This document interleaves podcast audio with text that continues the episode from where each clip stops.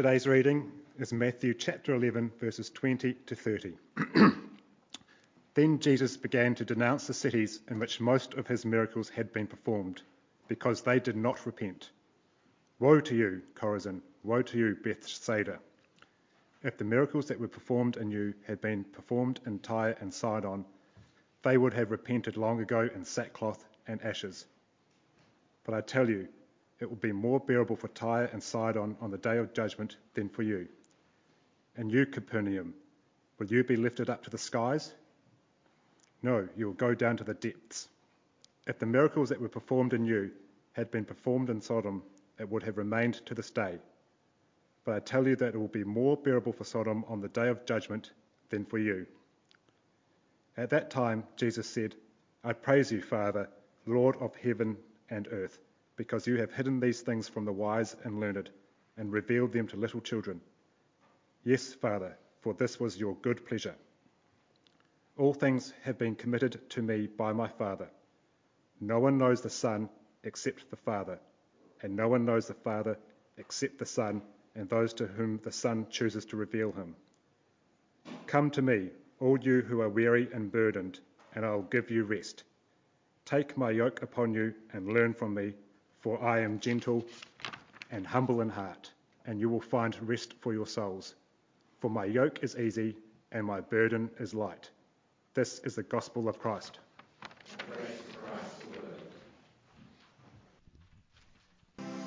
Amen. Indeed. Do take a seat.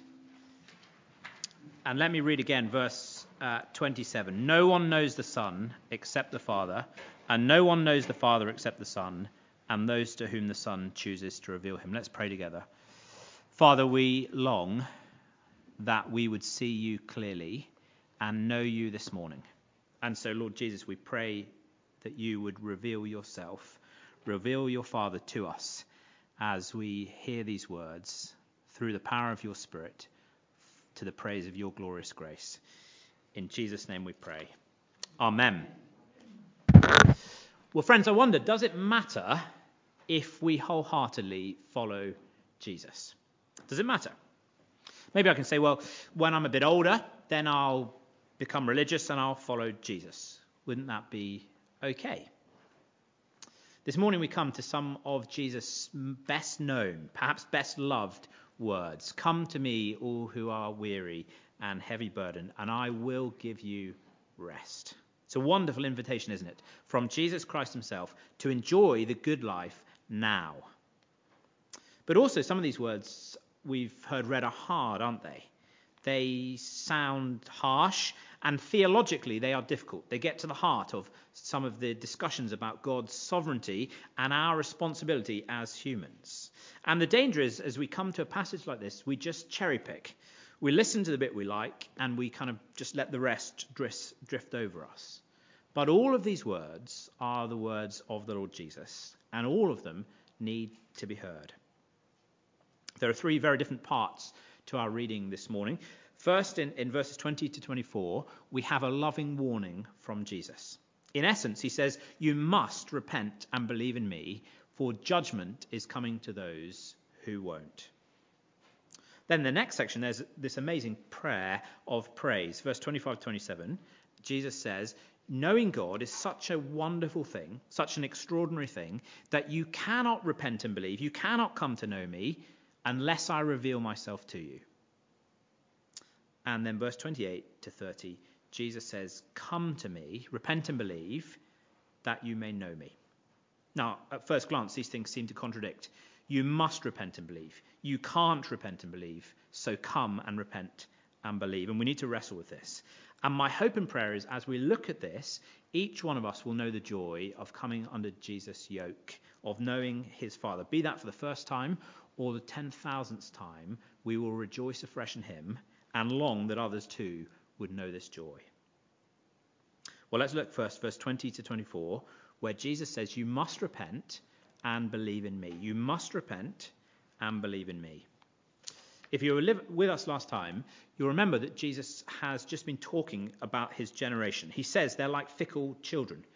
First, God sent John, the great prophet, And then he sent Jesus, God's king, who did extraordinary miracles, demonstrating the kingdom was there. The lame walked, the blind received their sight, dead people even were raised. And yet the people did not listen. They were like fickle children who rejected, they sulked because Jesus wasn't who they expected him to be. And we read, verse 20, then Jesus began to denounce the cities in which most of his miracles were performed because they did not repent. That is to say, they did not turn back and believe and follow Jesus. Well, listen to his terrible words. Woe to you, Chorazin. Woe to you, Bethsaida, two big cities in the area Jesus has been doing his miracles. Woe to you, because if the miracles were performed in Tyre and Sidon, two infamously anti God cities, they would have repented long ago in sackcloth and ashes. But I tell you, it will be more bearable for Tyre and Sidon on the day of judgment than for you. And you, Capernaum, will you be lifted up to the skies? No, you will go down to the depths. If the miracles that were performed in you had been performed in Sodom, it would have remained to this day. But I tell you, it will be more bearable for Sodom on the day of judgment than for you. Sodom, of course, is a place of great wickedness, a byword in the Bible for R rated sin. We can see, we can read in Genesis 19 of the way it was such a, a, a place that God destroyed it with fire from heaven. But do you see what Jesus is saying? Even this city that is a byword for rebellion against God, if they had seen these miracles of Jesus, if they had heard the gospel, they would have repented. But you in these cities, you have heard Jesus' message, you have seen his miracles, and you have hardened your hearts. And so, how much worse will Judgment Day be for you. These are terrible words, but we have an important truth here. The Bible says we all know enough about God to know that He exists, that we should worship Him. And on Judgment Day, when God judges us, no one will be able to say God's verdict is unfair. No one will say, God, I didn't know. All will say, actually, God's verdict is right. And part of that is God's judgment will be in proportion to what we know about Jesus, how much of the gospel we have heard. And the stark warning here is that those who've grown up in a Christian family, those who've had the privilege of coming to a church, perhaps who've uh, entered into the family of God through the symbol of baptism, if we do not live a life repenting and believing in Jesus, judgment day will be terrible for us. Jesus says we must repent and believe. It's not enough to come to church. It's not enough to like singing hymns. It's not enough to be friends with Christians. The crucial question is have we repented and believed in Jesus? These are terrifying words, but they're not nasty words.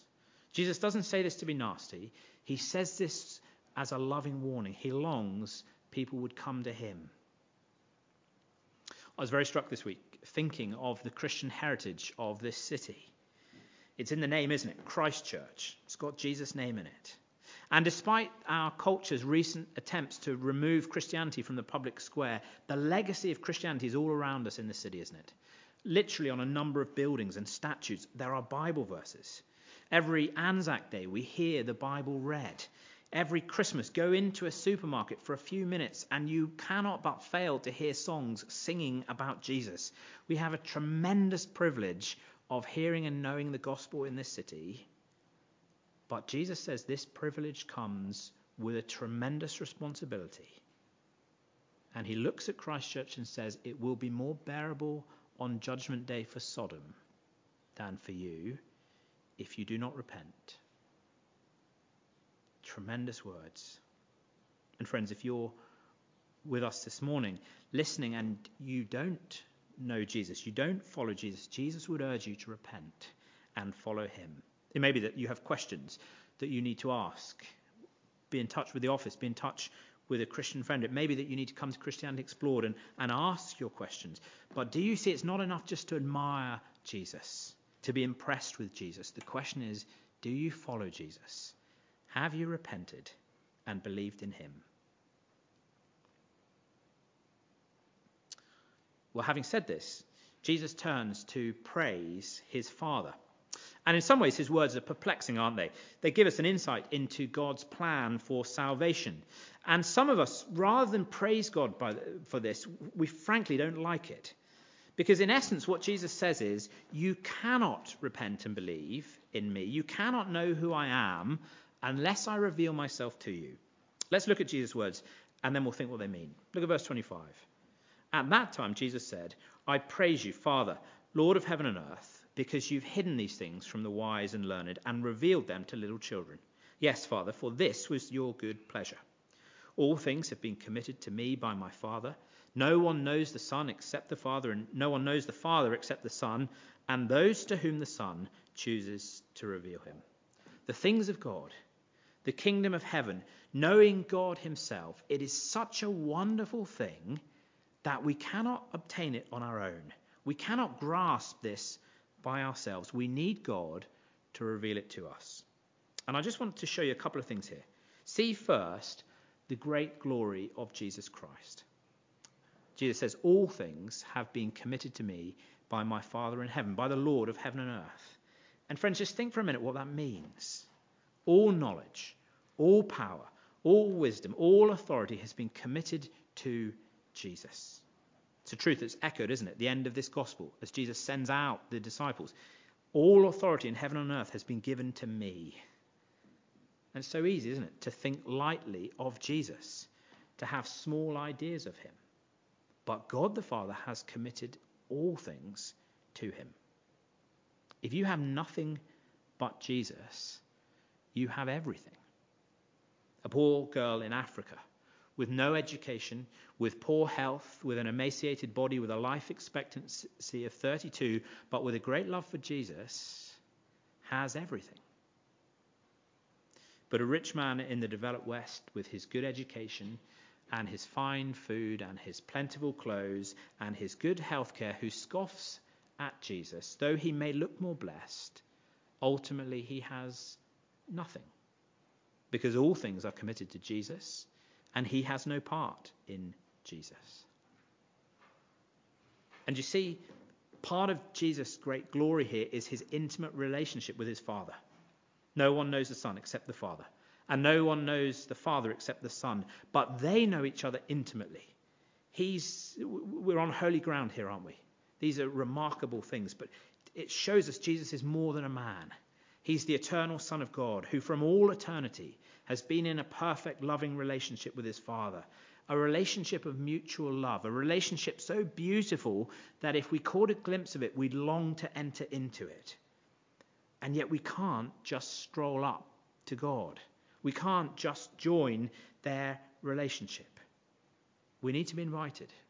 We need to be welcomed. We need God to reveal himself to us, which is exactly what he says he has done in Christ.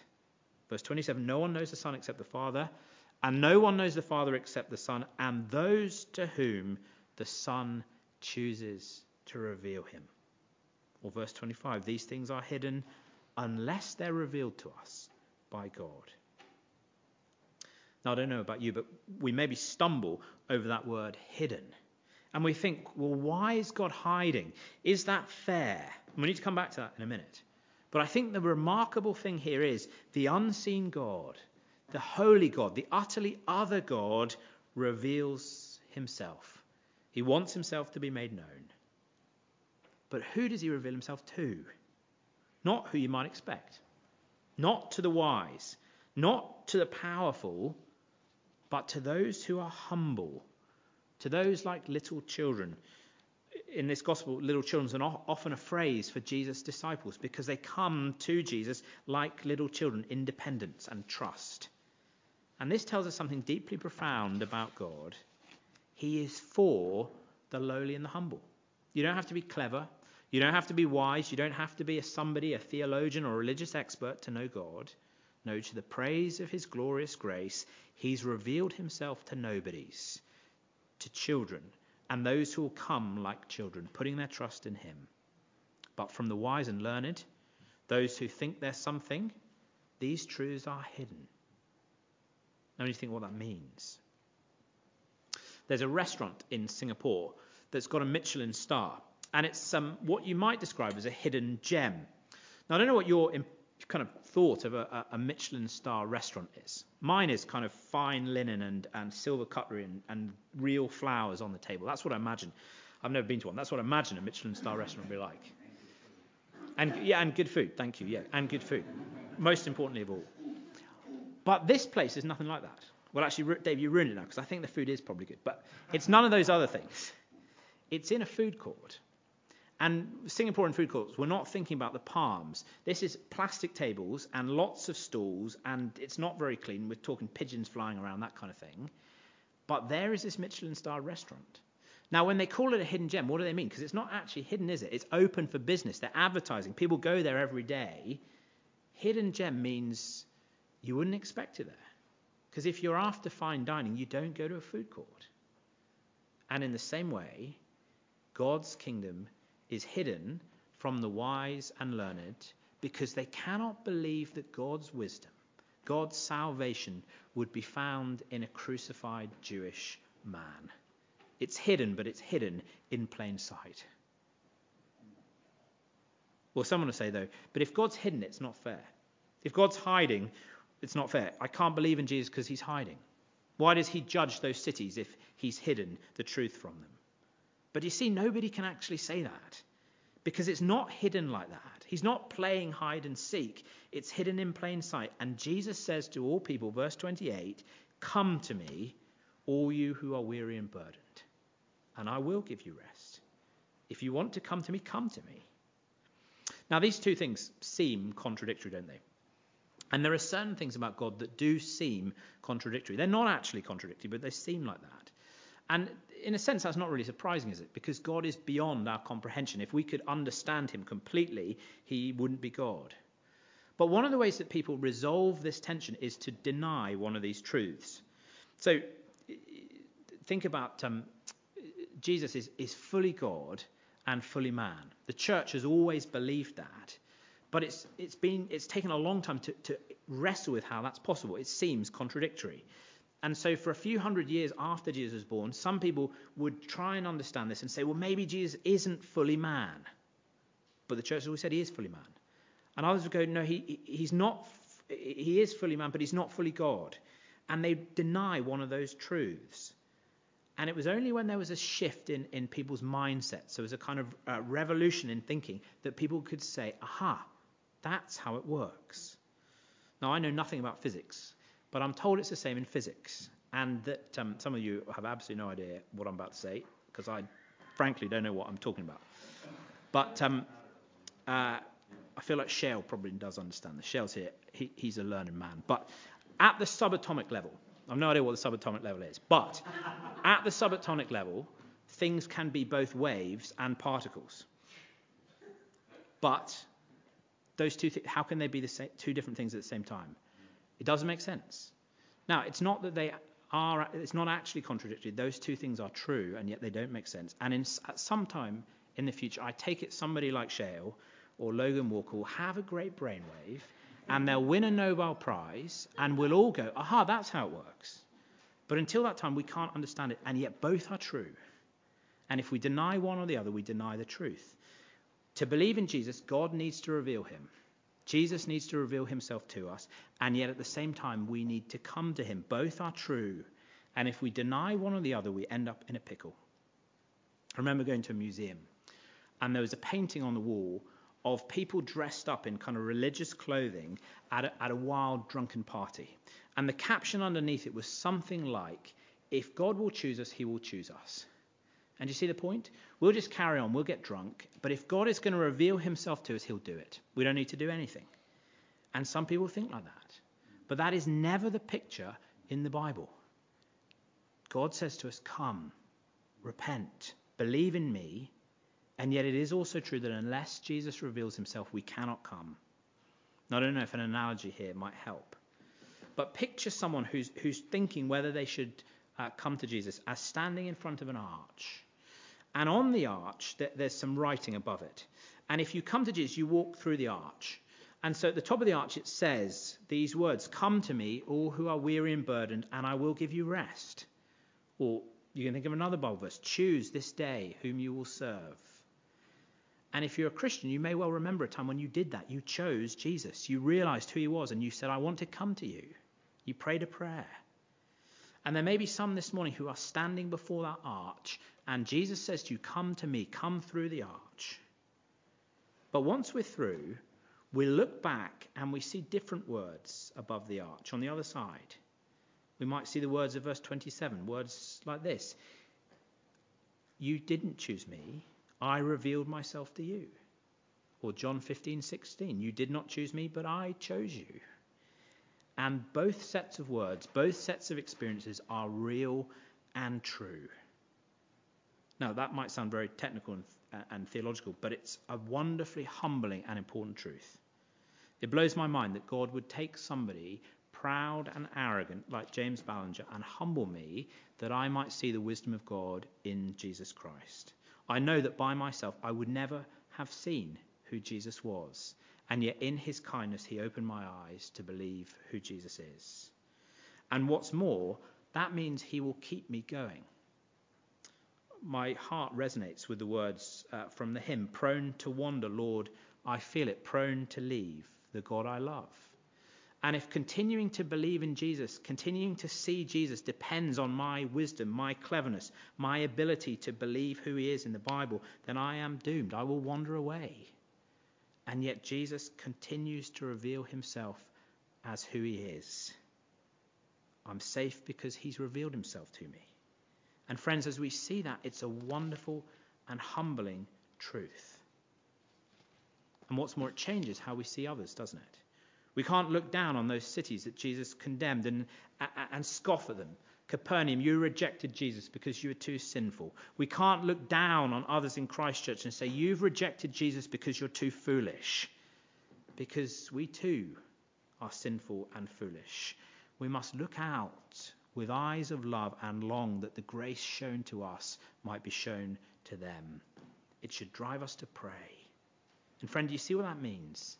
If you've believed in Jesus, if you've repented and followed him, you've done what you could not do. And so praise God.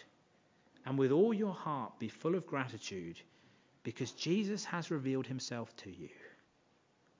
And if you're not a follower of Jesus, do you see what Jesus says? He says, You must come to me. You must believe in me because judgment awaits those who won't come. But you actually can't Believe in me by yourself. These truths are too wonderful to obtain by yourself. I need to reveal it to you. So Jesus says to you this morning, Come. Come to me, and I will reveal it to you. Well, in our final section, that's what Jesus says in verse 28 Come to me, all who are weary and burdened, and I will give you rest. Take my yoke upon you and learn from me, for I am gentle and humble in heart and you will find rest for your souls. For my yoke is easy and my burden is light. I wonder if we see how wonderful this offer is, this genuine offer. I was thinking about this this week, and coming to Jesus impacts and changes every burden we bear. I don't know what burdens you at the moment. It could be a sense of sin, or of guilt, or of shame, or of inadequacy. And Jesus says, Come to me and I will give you rest. Wash away, I will wash away your sin and your shame. You do not need to hide or feel inadequate. In Jesus' day, the religious teachers made those who wanted to come to God carry all kinds of heavy religious burdens. And Jesus says, You don't need to do all those things. Come to me and believe, and I will give you rest. Could be a sense of anxiety that makes you weary. It could be a sense of needing to strive, to keep up with others. And Jesus says, Entrust me yourself to my good care, and I will help you. It could be some kind of suffering, a burden that is upon you. And Jesus says, I will help you bear it. Friends, as we look out to this COVID afflicted world, we see many things, don't we? We see a fear of death. We see a fear of economic ruin. We see others who are isolated and, and feeling the anxiety of that. All of these burdens are heavy and real, and Jesus says, Come to me and I will help you. I will help you bear them. Not that coming to Jesus fixes all of our problems. Not that it, we never get sick, or we never lose our job, or we never experience conflict, or we never get tired. In fact, there'll be other things that become harder. But as we come to Jesus, it's possible to walk through this fallen world with all of its miseries with a deep sense of peace and rest in our souls. And again, it's not a magic bullet. See what he says? Take my yoke and learn from me. It's a process. We need to keep learning. But do you see that image? It's an image of being yoked to an animal, isn't it?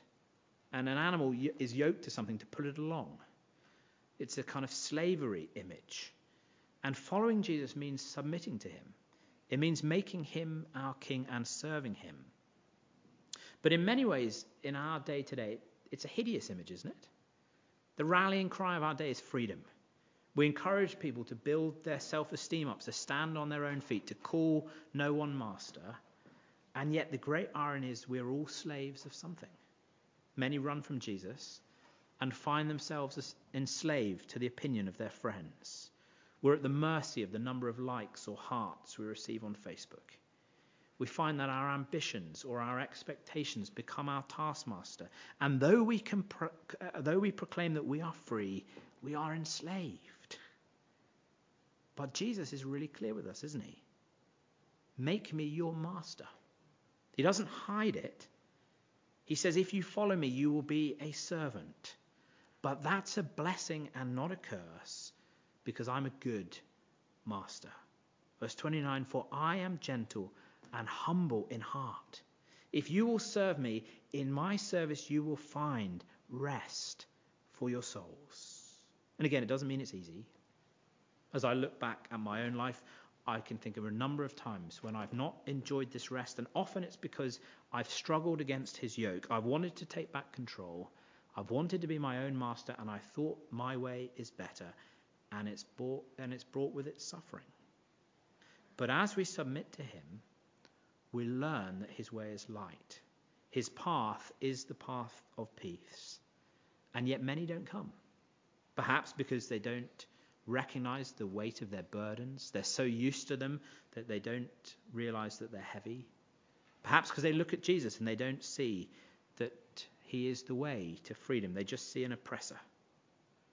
And the sad reality is, if we think we're wise and learned, if we think we know better than Jesus, we'll run from this joyful yoke and we'll make ourselves slaves of something else that will crush us and ultimately on Judgment Day will destroy us.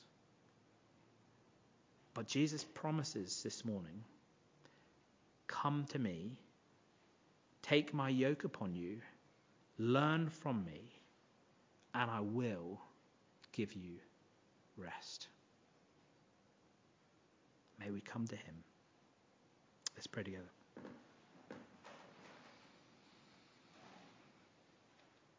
Heavenly Father, we come to hard and yet wonderful verses. And so we pray, dear Father, give us ears to hear them. Please reveal yourself to us. Help us to come to you and to find your yoke a joy and a delight. Father, we pray for those who've never come to you. We pray, help them to have their question answered, that they might come, that they might find this joy. And Father, we pray for those who have come, for whom the burdens of this world feel particularly heavy this morning. We pray, help them to learn how to walk with your yoke and find this great joy. Father, have mercy on each one of us for your glory's sake and for our good. In Jesus' name, amen.